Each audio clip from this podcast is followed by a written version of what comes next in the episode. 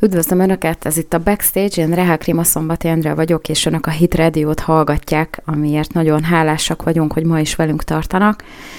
A következő témákat válogattam össze a mai műsorra. John Bolton, aki Trump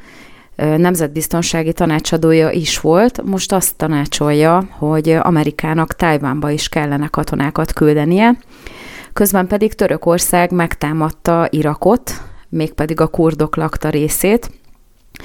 aztán tovább zajlik az ideológiai politizálás. Lily Tomlin, amerikai humorista és színész szerint Ukrajna azért van ennyit a hírekben benne, mert hogy ez egy fehér európai ország, és ezek a fehér európaiak meg tovább konspirálnak egymással, ugyanis elindultak az ukránok az EU tagfelvétel hivatalos útján,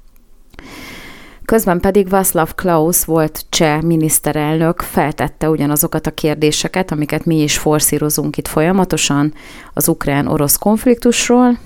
és a végére hagytam még egy twitteres hírt, Jack Dorsey is megszólalt, a volt Twitter CEO vagy elnök, ügyvezető igazgató, és hát nem túl kedves, amiket az Elon Musk által indított ö, üzleti offenzíva ö, kapcsán elmondott, vagy hát kiposztolt a Twitterre. Szóval a mai adásban is, igen, fogok fog, csomót foglalkozni Ukrajnával, de reméljük, hogy nagyon érdekes lesz, kicsit más aspektusokból megközelítve. Most jön egy kis zene, és aztán utána belevágunk a közepébe. Üdvözlöm Önöket, én Rehák Rima Szombat Endre vagyok, ez pedig itt a Backstage a Hit Radio-ban, ahol másképpen értelmezzük a híreket. Ahogy ígértem, most azért Ukrajna mentén egy kicsit kitekintünk, de mégis fogunk foglalkozni ezzel az orosz-ukrán konfliktussal is. Az első hír, amit beválogattam az, hogy John Bolton, aki Trumpnak is volt nemzetbiztonsági tanácsadója, azt tanácsolja a jelenlegi kormányzatnak, hogy küldjenek csapatokat Tájvánba is, tehát deponáljanak csapatokat Tájvánba is. Na most ez önmagában ö, alapvetően nem kéne, hogy úgy felkapjuk, felkapjuk a figyelmünket rá, vagy hogy úgy érdekeljen bennünket, viszont az izraeli-palesztin konfliktusnak a fellángolásával, meg az, a, a törökök iraki támadásával párhuzamosan nézve, amiről majd egy kicsit később fogok beszélni, azt kell, hogy mondjam, hogy ez a legnagyobb őrültség a világon, amit akár Amerika a fejébe vehetne, tehát nyilván van ennél más szempontból nagyobb őrültség is, de jelenlegi helyzetben ez szinte borítékolja, hogy az egész világ szépen futó tűzként belelép egy háborús konfliktusba, először lokálisan, aztán utána majd meglátjuk, hogy globálisan is. Mert ugye az orosz-ukrán konfliktus az csak egy volt, a sok külpolitikai puskaporos hordó közül, és aki figyeli a világpolitikát, az tudja, hogy Tájván az meg egy másik ilyen puskaporos hordó, mégpedig a Kínával való konfliktus miatt. Ugye Tájván ugyancsak függetlenedni szeretne Kínától, szeretne szuverén állam lenni, amiben a nyugat elméletileg támogatja, gyakorlatilag, meg ugye a status quo megőrzése miatt a végén, mire kenyertörésre kerülne a sor, mindig visszatáncolnak, és a kínai fennhatóság az továbbra is megmarad Tájvan fölött. Tehát így lehet garantálni, hogy végül is nagyjából békében lehessen ö, létezni abban a térségben. És ugye volt olyan idő, amikor ö, amerikai csapatok állomásoztak Tájvan területén, de pont ezért a status quo megőrzéséért ö, kivonták őket onnan, és igazából most már ö, Kína fennhatósága alatt van teljes egészében az a rész. Na most Bolton azt tanácsolja, hogy küldjék oda szépen vissza az amerikai katonákat, hogy fel lehessen tartani ott is a biztonságot, meg a békét, de közben pedig nincsen rá szükség. Kína egyébként alapvetően még nem lépett be itt semmelyik oldalon ebbe a konfliktusba, nem is nagyon foglalt állást. Azt tudjuk, hogy, hogy jelentős mennyiségű foszilis energiahordozót vásárol az oroszoktól, de azért összességében nem állt be egyik oldalon se a szájalóknak a hadseregébe,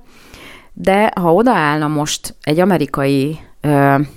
hát ö, delegáció, vagy nem is delegációnak lehet ezt nevezni, hanem oda küldenének egy csomó katonát, mint ahogy ugye beküldték Lengyelországba is, és azért ezek a katonák ezek nem úgy vannak, mint amikor egy NATO ö, akció indul, hogy, hogy mindenki küld ilyen békefenntartókat, vagy orvosokat, vagy mérnököket, éppen ami kell, hanem ezek harcoló alakulatok, általában az amerikaiak harcoló alakulatokat küldenek be ezekbe a térségekbe, ami egyértelműen azt mutatná, hogy azt a részt Amerika ki akarja vonni Kínának a hatásköréből. Tehát és ami a leginkább zavaró ebben az egészben, az őrült ostobasága mellett az, hogy teljesen ez is távol van Amerika határaitól. Tehát megint a, a ö, nagyon csúnya kifejezésekkel szokták a, a, az én kollégáim ezt illetni, az ilyen helyzeteket, hogy azért ne másnak a rovására csináljuk a dolgainkat, úgy, hogy nekünk közben semmiféle problémánk nem lesz, azt leszámítva, hogy ugye azért azok a katonák, akiket oda beküldenek, azok meghalhatnak. De ez, ez lényegében azt jelenti, hogy, hogy akkor megint robbantsunk ki egy konfliktust, és igazából elgondolkoztam rajta, hogy miért gondolnak egyáltalán erre ebben a helyzetben, amikor ugye már sikerült eszkalálni egy konfliktus helyzetet, tehát az arra jutottam, hogy igazából itt ugye van ez a fenyegetettsége Amerikának, ami úgy merül, abban merül ki, hogy ugye ők azt hiszik magukról, hogy ők a világ legfejlettebb demokráciája, ők, a, ö, ö, ők adják a legnagyobb katonai erőt, hatalmas összegeket fordítanak katonai fejlesztésre, az ő gazdaságuk a legtutibb, meg így, és így tovább, és ezt, az, ezt a világvezető szerepet, amiben ők ott avatkoznak be, meg úgy, ahogy akarnak, gazdasági szempontból is, meg katonai szempontból is. Ezt igazából kettő ö, tér, térség, vagy kettő nagy hatalom tudja bármilyen irányba korlátozni, az egyik az Oroszország, a másik pedig Kína. És ugye, hogyha az oroszokat most ebben a helyzetben bevonjuk ebbe az ukrán konfliktusba, meg megakadályozzuk, hogy hogy akármilyen formában is kiegyezzen az Európai Unióval, hogy ott legyen egy nyugalom, egy status quo, hogy mind a két ország, vagy mind a két térség tudjon fejlődni,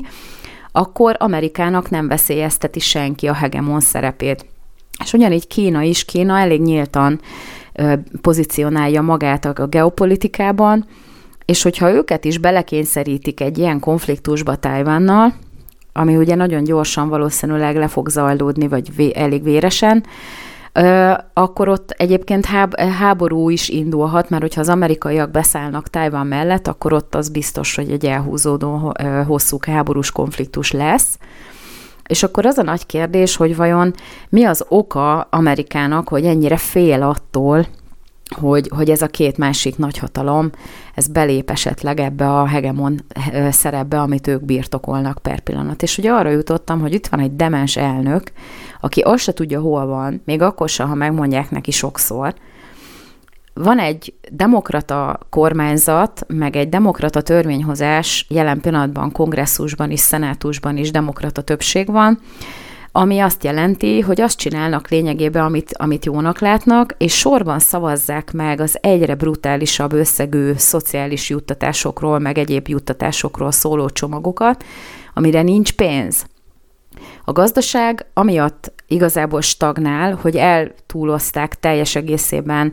meg, meg így totálisan kieszkalálták a Covid korlátozásokat is, tehát nem, nem volt benne ráció, hogy esetleg húzd meg, erezd meg alapon egy kicsit engedjünk is meg minden, hanem iszonyatos erővel kényszerítették rá a gazdaságra ezt. Ugye a demokrata oldal, a bal oldal az adóemeléseket szeret eszközölni, ugye ott is bejelentették, hogy akkor fognak majd emelni a társasági adón,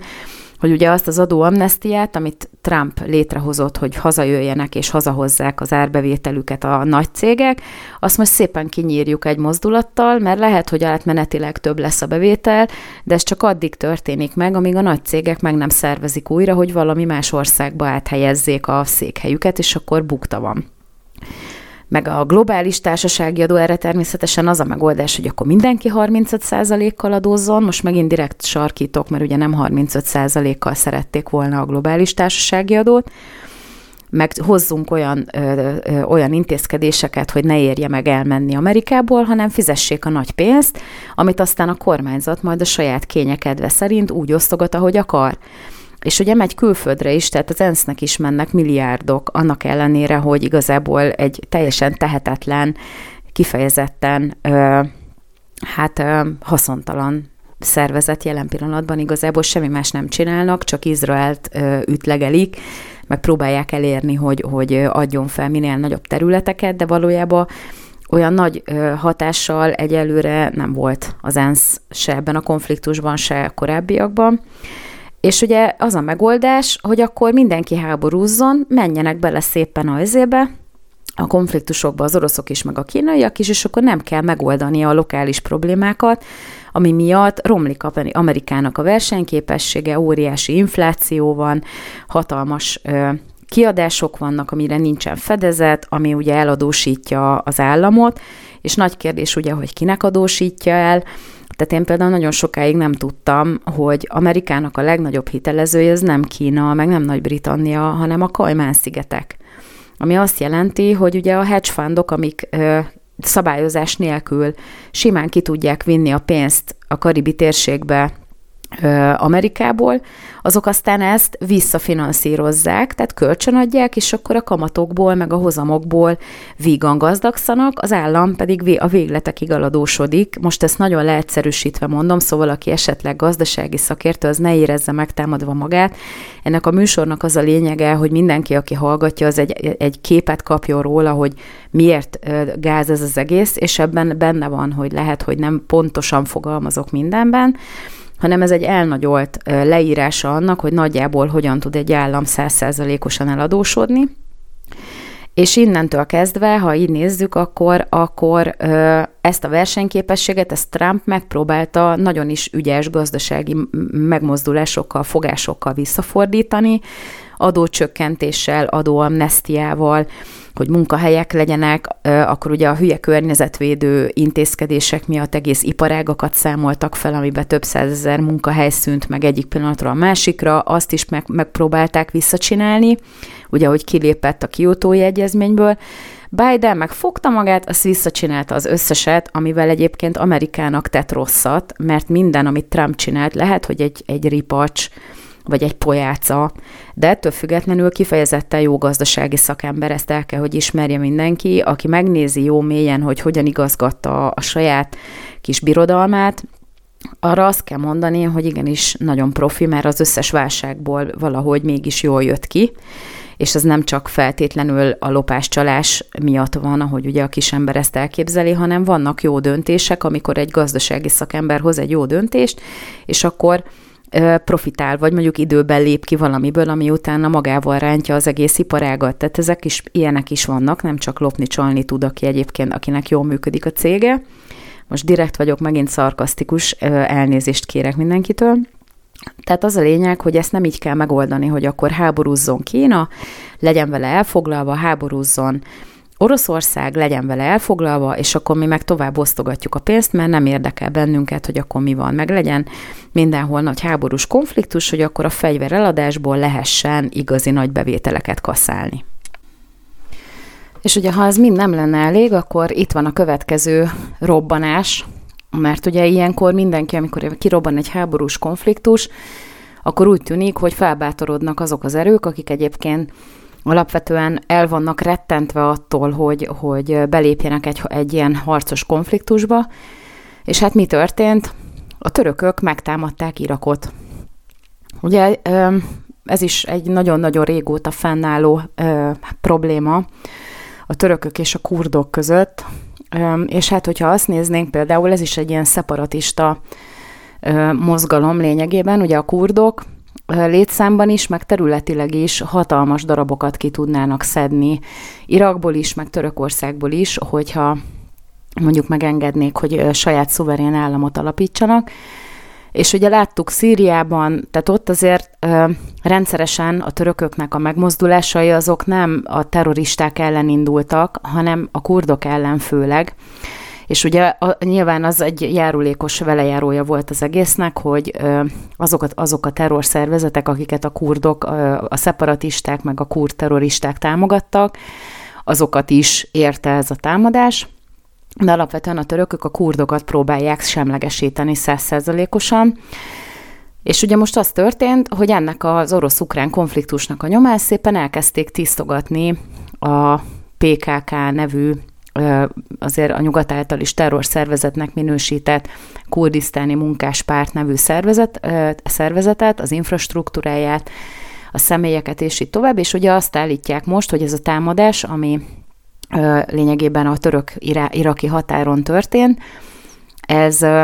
ami ugye hát azért elég nagyszabású volt, tehát volt benne légitámadás, szárazföldi, tehát azért ezek eléggé hát elhatározták magukat, hogy így mondjam. Azzal indokolták, hogy most végérvényesen eljött az ideje, hogy felszámolják az egész kurd terrorszervezetet, és hogy, hogy a törökországi oldalon már mindent szépen eltakarítottak, és akkor most következik az iraki oldal, és ezért ugye ez mindenkinek az érdeke, Irak ne szóljon egy szót se, szépen meg akár segítsenek is, mert ugye ez mindenkinek a problémája, Iraknak is, meg Törökországnak is, és akkor el kell törölni a földszínéről a kurdokat. Tehát ezért nagyon veszélyesek ezek a lokális szeparatistának nevezett mozgalmak, mert ugye ebből egy ilyen ki tud jönni, és ugye, hogyha nem, fel, nem kellően visszafogott egy ország,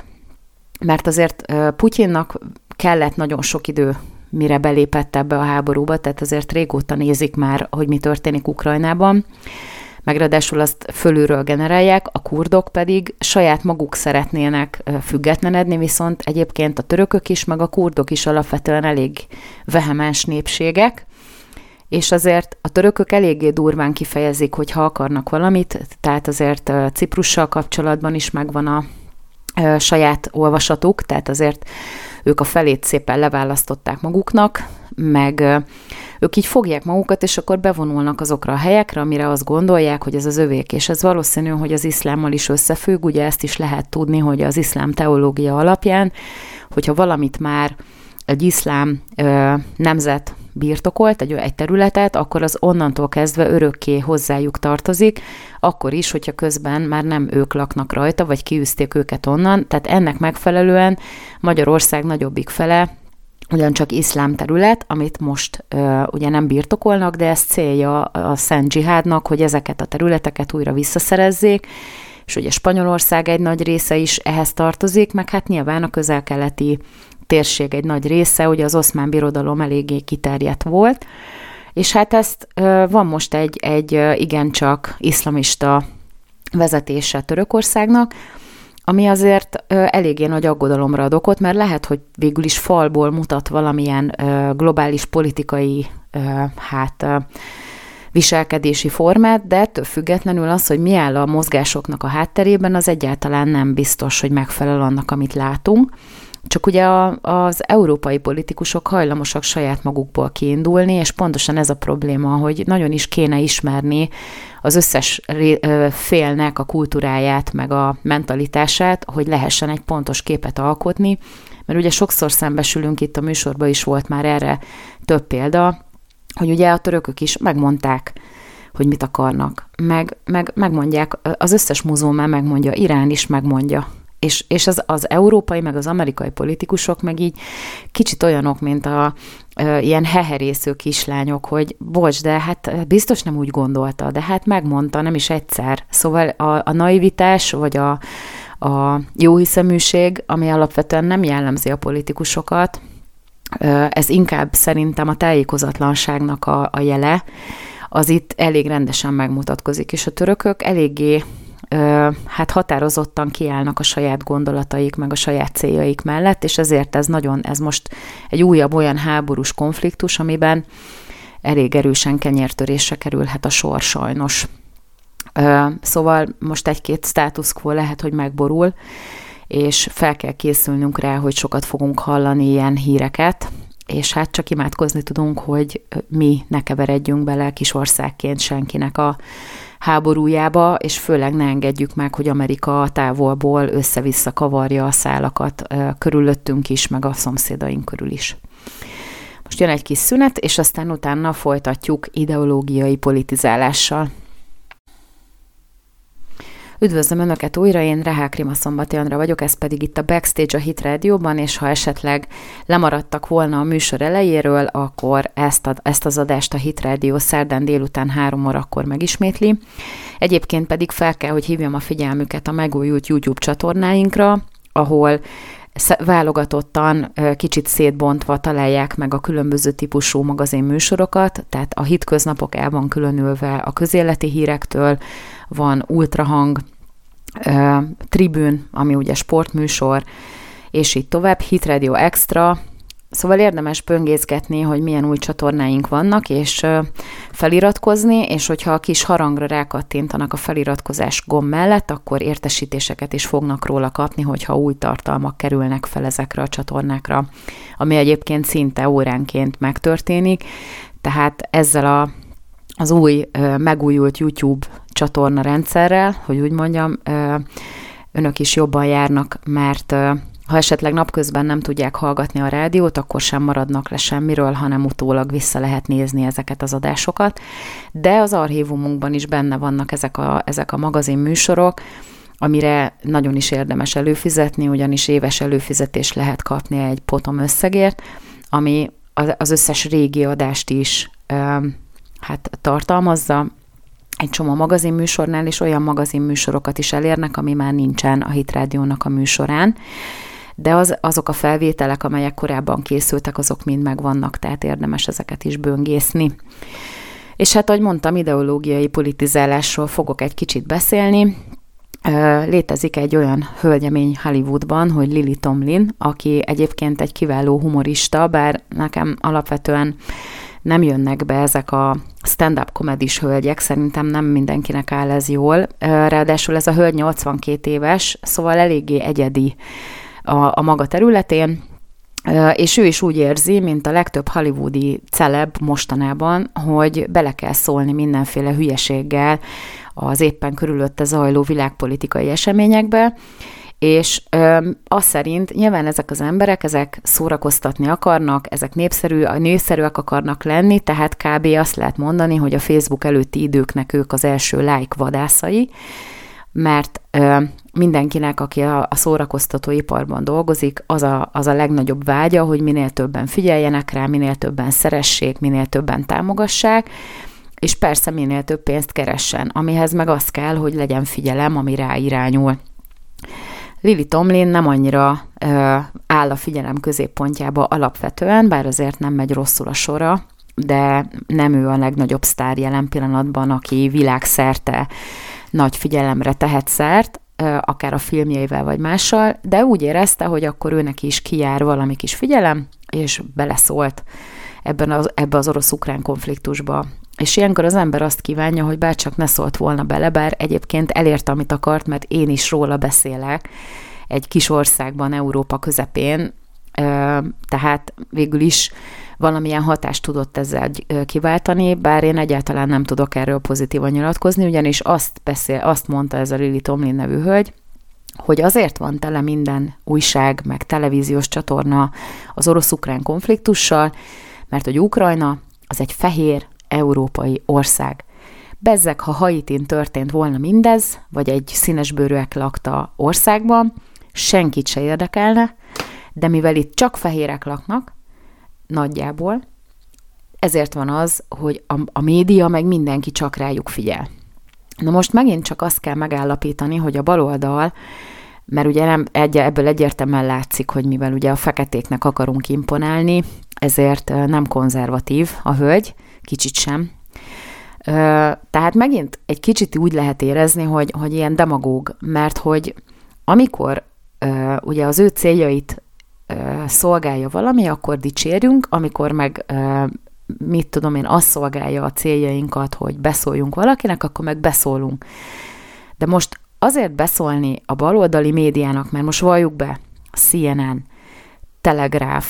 Spiegel, akárhova nézünk, minden uralkodó médium, a nagy országokban is, szinte kivétel nélkül baloldali. Alig létezik olyan platform, amin konzervatív hangok meg tudnak szólalni. Vannak nyilván ilyen alternatív hírcsatornák, de nem sok. És akkor ezt, ez a hölgy, ez felrólja a csontbaloldali, totálisan populista sajtónak,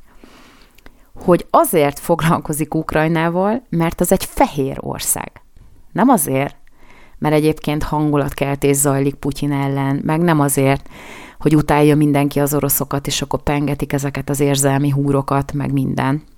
hogy még nagyobb fegyvereladás lehessen, meg még inkább bele lehessen rángatni a világ többi részét a háborúba. Nem. Azért van minden, mert Ukrajnában fehér emberek laknak.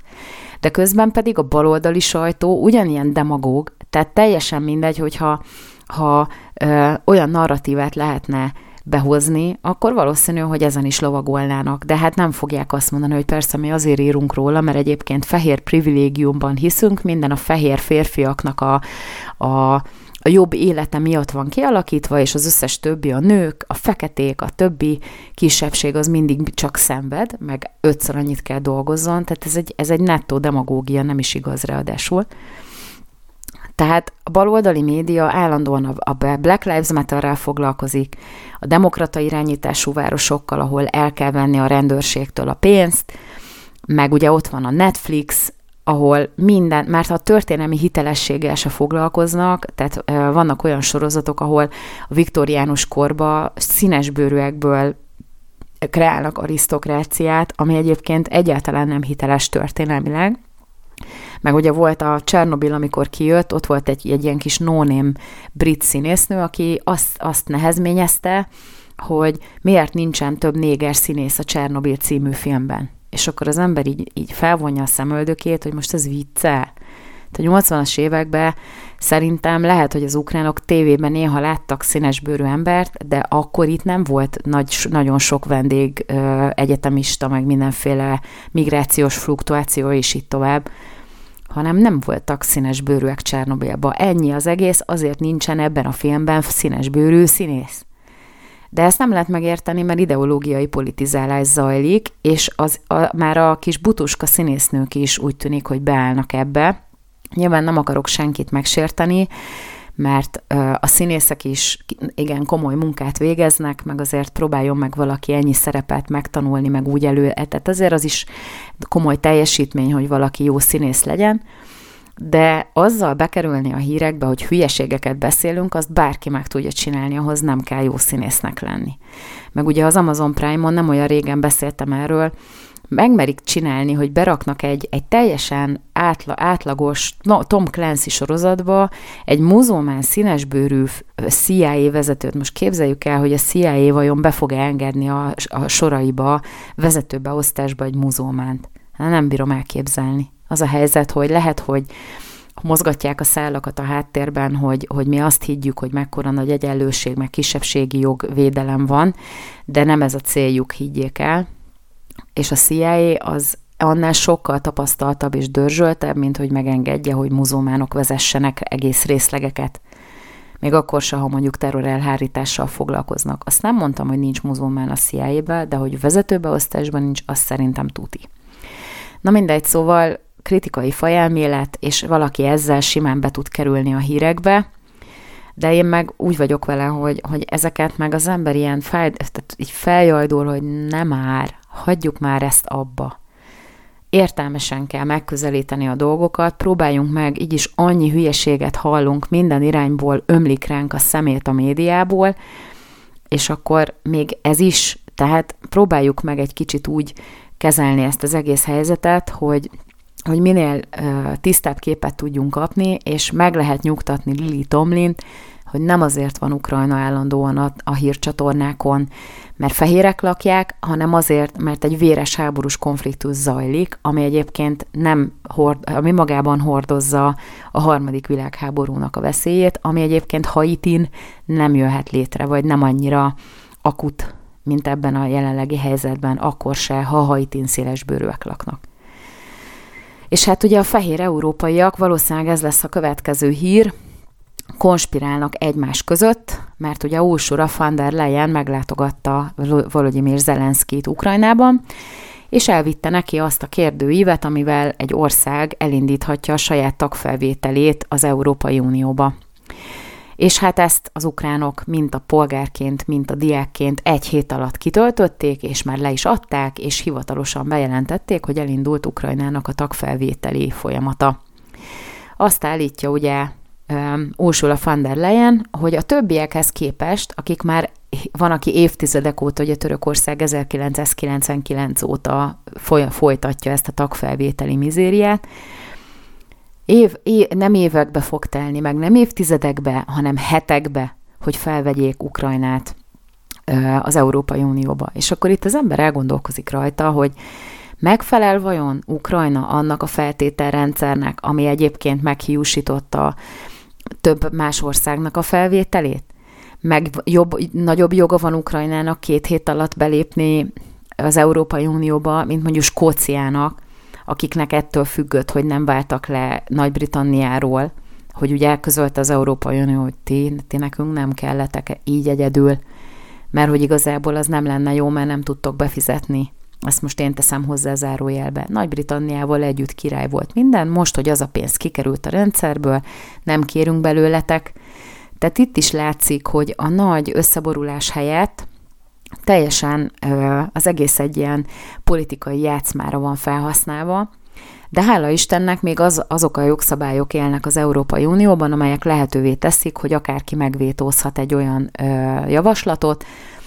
amit ö, nem tart jónak, és hogyha Ukrajna nem próbál semmilyen módon gesztust tenni, hanem csak követelőzik, mint amit csinálnak jelen pillanatban, ö, akkor igenis az a kötelessége azoknak az országoknak, akik érintve vannak, hogy azt mondják, hogy nem. Addig, amíg nem teszel le az asztalra semmit, addig nem fogunk felvenni, mert minek? Az, hogy legyen további piac. Lehet, hogy az Európai Uniónak a fegyvereladás, meg az egyéb fejlesztések miatt ugye tetszene Ukrajna, de hát azért elnézést kérünk. Vannak normák, amik miatt minket folyamatosan ekéznek, hogy jogállamisági eljárás, mert hogy itt korrupció van, mert máshol ugye nincsen korrupció, mindenki tiszta, mint a hó, meg nincsenek visszaélések sehol máshol, csak Magyarországon, meg ugye itt nincs demokrácia, meg kereskedelmi korlátozás, mert nem akarjuk, hogy a gyerekek ki legyenek téve mindenféle meleg propagandának idő előtt, 18 év fölött mindenki azt csinál, amit akar ebbe az országba. Addig, amíg a szülő felügyelete alá van rendelve a gyerek, addig igenis a szülőnek joga legyen hozzá, hogy ezeket a hatásokat amennyire tudja, ha akarja, visszafogja. Na most ez az Európai Unióban kötelezettségszegési eljárást indítását generálta, Szóval köszönjük szépen, de hogyha velünk szemben ezt megteszik úgy, hogy igazából hosszú-hosszú ideig mi voltunk Angela Merkelnek a mintadiákja, ugye meg voltak szabva a kritériumok, hogy, hogy 3% alatt kell, hogy legyen a, az infláció, meg az államadóságnak a, a, a mennyisége, mennyi legyen, és így tovább. Ennek Magyarország maradéktalanul mindig megfelelt, és Merkel, amíg Merkel volt a vezetője Németországnak, ezt igenis mindig figyelembe vette, és kicsit visszafogottabbak voltak velünk szembe. Most, hogy ez a visszafogottság, ez kikerült a rendszerből, innentől kezdve elezd el, erezd el a hajamat, és minden hülyeség miatt nekünk jönnek, és akkor fel akarják venni Ukrajnát. Hát álljon már meg a menet. Mutasson fel infrastruktúrát, mutasson fel gazdasági, egyáltalán valamiféle gazdasági potenciált, ami saját jogán van, nem úgy, hogy az oroszok beküldik oda a gázt, mi meg áthozzuk magunkhoz, és aztán vissza eladjuk az, az ukránoknak, hogy, hogy legyen nekik úgymond utána tovább eladhassák máshova, hogy, hogy ne Oroszországtól jöjjön direkt be a gáz, hanem rá tudják tenni a kis maguk 30%-át, most megint direkt sarkítok.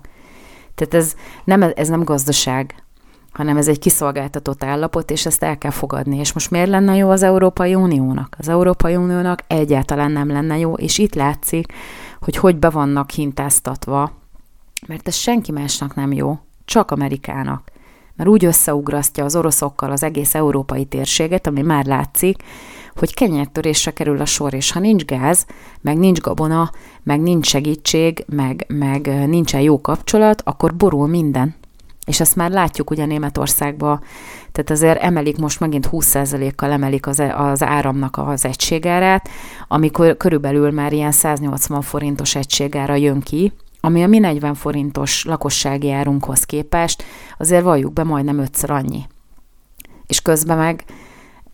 van atomerőművük, meg lehetne igazából, van Németországnak is erőforrása, és mit csinálnak? Leépítik. Tehát egyre jobban ki vannak szolgáltatva, és az az érdekes, hogy mintha egy ilyen, egy ilyen teljesen őrült kamikáze ordító, tehát ordítva rohanunk a vesztünkbe. Tehát ezt, ezt és azt nem, én nem vagyok egyáltalán nagy politikus, meg alapvetően próbálok józan paraszti észsel felfogni, vagy átgondolni dolgokat, és hát azt kell, hogy mondjam, hogy ez az egész, ez józan paraszti teljesen érthetetlen. És nem is, nem is nyerünk vele semmit, meg ők sem nyernek vele semmit, ez a legdurvább. Tehát, hogy miért jó ez? Ez azért jó, hogy Oroszország teljesen párja legyen, ki legyen szorítva, és mi is haragszunk rájuk, mert igenis 56, meg amikor ugye bejöttek ide, és a vörös terror, a, meg, a, meg az összes többi, ami zajlott ez ellen, az ország ellen, meg amikor ugye az ukránok is bejöttek a tankokkal, és halomra lőtték a pestieket, azért mi is emlékszünk rá, meg a kommunizmusra is emlékszünk. Kádár behívta ide őket, és akkor uh, bye-bye szás a 90-es évekbe. Emlékszünk rá. És az a helyzet, hogy, hogy ennek ellenére azt kell, hogy mondjam, hogy nem jogos, ami most zajlik. Hát, nem egyszerű helyzet van, és úgy tűnik, hogy a politikusok kezdik a józaneszüket is elveszteni. De minden esetre van olyan, aki már nem politikus, kicsit kívül van ezen a bűvkörön, ott meg visszajönnek a, a, a, a józan gondolatok. Szóval a, a zene után Václav Klausról fogok egy kicsit beszélni, és lezárásként pedig a Twitter szappanoperáról. Várom vissza Önöket.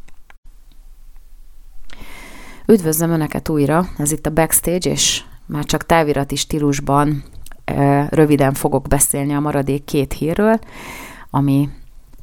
igazából egy kicsit így lezárása ennek az ukrán-orosz témának. Ugye Václav Klaus volt cseh miniszterelnök, nyilatkozott az IDNES, nem tudom, hogy, hogy igazából jól ejtem-e, de egy cseh, ez egy cseh hírportál. Volt vele egy nagy interjú, és akkor elmondta a véleményét ő is, mint ugye, hát azért nagy politikus, meg országvezető volt nagyon hosszú ideig, a 2000-es évek elején, elmondta, hogy mi a vélemény erről az egészről, és azt mondta, hogy igazából az a félelmetes ebben az egész orosz-ukrán konfliktusban, hogy hét hete folyamatosan halnak meg az emberek, de nem történnek igazán komoly béketárgyalások, hanem éppen ellenkezőleg ahelyett, hogy a különböző országok néhány kivételtől eltekintve felszólítanák a feleket arra, hogy béküljenek ki egymással, csak a hangulatkeltés zajlik, a fegyver felhasználással vagy felhalmozással, meg, meg a, az állandó hergeléssel, és igazából ezzel nem fog megoldódni a konfliktus egyáltalán. Tehát, és közben felteszi a kérdés, hogy, hogy nem lehet, hogy ez a konfliktus a Nyugat és Oroszország között zajlik inkább, amelyben Ukrajna egy szerencsétlen de nagyon is jól kezelhető báb vagy tárgy. Tehát az az igazság, hogy, hogy azért látszik, hogy, hogy egy bizonyos idő elteltével, ugye 2013 óta nincsen már vezető pozícióban Klaus, azért kellett, mit tudom én, 8 év, 9, hogy, hogy kicsit kitisztuljunk, és most már kimerelni, és azt meri mondani, hogy, hogy álljon már meg a menet, hát gondoljuk már végig, ez senkinek nem jó, Csomó ember meghal közbe, teljesen fölöslegesen. És miért? Azért, mert valakik érteket érvényesítenek, és akkor azok az emberek, tehát ebből is látszik, hogy a globalizmus az egy teljesen lelketlen dolog. Úgy akarják eladni nekünk az egészet, hogy milyen jó lesz, majd mindenkinek lesz munkája, lesz elég jövedelmünk, energiaellátás, mindenki lakhat valahol, mindenhol ugyanúgy lehet majd kereskedni, kiszámítható lesz az egész világ, tök jó lesz, de közben arról van szó, hogy a nagy tömegek azok egy ilyen apartheid rendszerben kiszolgálják a vékonyka gazdag réteget, akik egyre gazdagabbak lesznek, akik kényük kedvük szerint azt csinálnak, amit akarnak, mi meg örüljünk neki, hogyha van elég arra, hogy a következő hónapig kihúzzuk, menjünk el, dolgozzunk a multiba, és fogadjuk el, hogy, hogy mindenféle módon ki vagyunk szolgáltatva, most megint direkt sarkítok, én se akarok demagóg lenni, de az a helyzet, hogy a globalizmusnak az a célja, hogy igazából mindenki multinál dolgozzon, és mindenki azt, ami kell, azt fogadja el, és fogja be a száját. Nem kell beleszólni abba, hogy mit csinálnak a globális vezetők, azt ők majd tudják, mi meg fogadjuk el, mert nekünk az lesz a jó, ahogy ők kitalálják. És azért nem tetszik nekik a szuverenitás, meg az individualizmus, meg hogy Orbán Viktor Magyarországnak az érdekeit is nézi, nem csak a nagy Európai Uniós, meg a mit tudom én, hanem arra is figyel, hogy az országnak egyáltalán jó-e, vagy nem. És ez iszonyatosan szúrja a globalistáknak a szemét. Tehát, hogyha már egy Václav Klaus azt mondja, hogy le kell ülni a két félnek, és meg kell beszélni, és e, meg kell állapodni, és abba kell hagyni ezt az egész konfliktust, akkor hát majd nagyon kíváncsi leszek, hogy milyen hatást fog ez gyakorolni, meg milyen sajtóvízhangja lesz. Ugye továbbra is csodával határos módon a Russia Today-ről szedem a hírek egy részét, amely az osztrák és a német IP címekkel VPN-en ö, megnézve, vagy VPN-en elérve simán tovább működik. Egyedül Magyarországon nem elérhető a Russia Today. És hát ö, úgy tűnik, hogy, hogy ö, megint csak ránk kerültettek valamit, ami igazából nekünk nem is lett volna kötelező, és ők viszont nem csinálják. Tehát továbbra is elérhető, és ez a nagy interjú is be van oda linkelve, tehát aki szeretné, olvassa el, nagyon, egyébként nagyon érdekes, és teljesen szívemből szól, sok mindent megfogalmaz világvezetőként, vagy legalábbis nagy politikusként, amit egy ilyen kisember, mint én például, vagy amit mi kisemberként megfogalmazva igazából nem tudunk túl nagy közönséghez eljuttatni, de őt viszont lehet, hogy jobban meghallgatják majd. És hát ugye a végére maradt Jack Dorsey, aki ismer engem, azt tudja, hogy nagy kedvencem. Írtam róla a hetekben egy, egy portrét is, és hát sajnos bele kellett másznom a múltjába, jelenébe, mert ezeknek a portréknak az a lényege, hogy az ember egy kicsi képet alkosson arról, akiről ír, hogy ne szajkozzuk másnak a véleményét, és hát az, az a helyzet, hogy én egyébként borzasztóan sajnálom ezt a Jack Dorsey-t, mert volt egy brutál jó ötlete, csinált egy milliárdos céget belőle, hatalmas bevételt kaszálhatott volna, és egyrészt ott követte el a hibát, hogy belement ezekbe az ókult keleti hülyeségekbe, a veganizmusba, meg így elköltözött egy szigetre, és úgy élt, mint egy aszkét a szerzetes, úgy nézett ki, mint valami hajléktalan, a köldökig érő szakállával, meg a, meg a, mert ugye nem kell foglalkozni azzal, hogy tisztálkodjon, mert minek,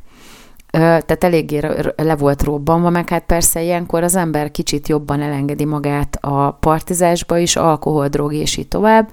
és hát azért meglátszott rajta, hogy, hogy használ mindenféle tudatmódosító szereket, és úgy intélt, mivel ugye az a sorsa egy ilyen kis cégnek, amiből aztán tehát az ilyen startupokból úgy lesz nagy cég, hogy az alapítók azok igazgatókat neveznek ki, különböző vezetőapparátust hoznak létre, és aztán utána, amikor megérik rá a helyzet, ahhoz, hogy befektetőket szerezzenek, kilépnek a tőzsdére. Amihez nyilván kell egy, egy bizonyos szint már, hogy, hogy azt meg lehessen engedni, ugye ott sem mehet akárki tehát nem lehet csak úgy belépni akár melyik tőzsdére, hogy jegyezzék az ember cégének a részvényeit. Tehát azért ez az igazgató apparátus, ez azért jelentős mennyiségű munkát, meg időt belefektet abba, hogy úgy megszervezzék a céget, ami erre a király ötletre épül, hogy az alkalmas legyen arra, hogy a részvényeit nyilvánosan is adják, vegyék a tőzsdéken. És hát úgy tűnik, hogy Dorsey nagyon is megbízott azokban az igazgatókban, akiket maga mellé felvett, akik aztán úgy ítélték meg, hogy hát ez egy hülye, teljesen kontraproduktív az egészen. Lehet, hogy ő találta ki ezt a dolgot, de amit most már csinál, az vállalhatatlan, és megszervezték, hogy szépen kipöckölték a cég vezetéséből, Nyilván valószínűleg anyagilag nem járt rosszul, de azért mégiscsak kiszervezték alóla a saját cégét. És akkor most megjelenik Elon Musk, aki nem csak, hogy már vásárolja a részvényeket, hanem a teljes cégre is tette egy ajánlatot, 43 milliárd dollárért meg szerette volna venni a Twittert, meg össze-vissza beszél. Erről a múlt héten beszéltem, hogy ugye hajléktalan szállót kéne csinálni a, a főhadiszállásukból, mert ugye úgy sincs bent senki, mindenki home office van. Ilyen szinten ez már egy ilyen fricska, és akkor Dorsey stílszerűen a Twitteren megszólalt, és hát erre szokták azt mondani, hogy savanyú a szőlő, mert ugye most ostorozza azt a menedzsmentet, aki őt lényegében kilőtte a vezető pozícióból, hogy hát igen, általában a nagy cégeket, meg a jó cégeket nem az igazgató tanácsok találják ki, de ők teszik tönkre. És ö, úgy tűnik, hogy, hogy ö, nem nagyon tudják a fogást egyelőre megtalálni Elon Muskon, tehát nem tudják, hogy mit akar, nem is teljesen százszerzelékosan egyértelmű. Az, ha megveszi a Twittert, lehet, hogy csak gazdasági megfontolásból, vagy lehet, hogy politikai megfontolásból, ugye Elon Musk is rengeteget politizál, lehet látni most már, hogy, hogy azért helyezkedik ő is, mert egyébként ezeknek a nagy cégeknek igazából egyáltalán nem mindegy, hogy a politikai széljárásnak melyik oldalán állnak. Mert hogyha van egy, van egy összefogás ellenük, ami ugye nem fog összejönni száz százalék, akkor lehet, hogy szabályozásokat is lehetne ellenük bevezetni, de megint erről is beszéltem már máskor, ez is iszonyú messzire vezet, tehát nem biztos, hogy ez is össze tud jönni. És hát nagyon úgy tűnik, hogy, hogy megy az ekézés, de közben még, még összességében esemény az kevés történt, tehát csak találgatások zajlanak. És hát igazából akartam reflektálni egy kommentre a múlt heti adás alatt, ahol felrótták nekem, hogy én még abban az idealista álomvilágban élek, hogy a cégek a dolgozóknak a javát akarják. Javaslom az illetőnek, aki odaírta azt a kommentet, hogy ha van kedve, akkor nézze meg az előző műsoraimat, mert akik viszont hallgatnak, azok tudják, hogy az az alapkoncepcióm, és ezt rendszeresen el is mondom, hogy az egész világ minden a pénzről szól, és pontosan emiatt van az, hogy úgy érzem, hogy be vannak hintáztatva az uniós politikusok, mert hogy ez igenis a zsebükre megy, ez az egész ukrán-orosz konfliktus, és minden, ami történik, még akkor is, hogyha ilyen nagyon jó tettnek látszik, annak is alapvetően mindig a pénz a, a végső motivációja, a végső mozgatórugója. Szóval ezt akartam jelezni, hogy egyáltalán nem úgy gondolom, hogy ilyen nagy ezért van a, a cégek, azok jót akarnak az, a munkavállalóiknak. Van olyan cég, aki egyébként ö, foglalkozik vele, mert az a gazdasági érdeke, hogy egy olyan piacon, ahol nincs elég munkavállaló, megtartsa az embereit, főleg, hogyha beleölt egy csomó pénzt, időt, energiát, hogy kiképezze őket, akkor nem éri meg neki, hogyha azok elmennek, és lehet, hogy rövid távon juttatásokkal neki kisebb költséggel sikerül megtartani őket, mint hogyha óriási költséggel felvesz az elmenő emberek helyére valakit, csak azért, hogy bizonyos intézkedéseket ne kelljen bevezetni, tehát ez teljesen tiszta sor, és hát úgy tűnik itt is, hogy Elon Musknak azért van valamiféle, valamiféle koncepciója ezzel az egész Twitter témával, és szegény Jack Dorsey meg igazából hallhatja a hangját, de a nagyjából már úgy tűnik, hogy senkit sem érdekel. Én megköszönöm a mai napra az önök figyelmét, nagyon hálásak vagyunk, hogy hallgatnak és támogatnak bennünket. Nyugodtan kommenteljenek és kérdezzenek, hogyha van olyan téma, amiről szeretnék, hogy beszéljek, akkor ö, fogom majd ezeket prioritizálni, ahogyan adja majd a hír folyam. Ugye a világ gondoskodik róla, hogy legyen miről beszélnünk szinte minden héten. Szóval, ha minden jól megy, akkor egy hét múlva találkozunk. Addig is vigyázzanak magukra, a mai napra én elbúcsúzom. Legyen szép estéjük, és további jó rádiózást kívánok a viszonthallásra.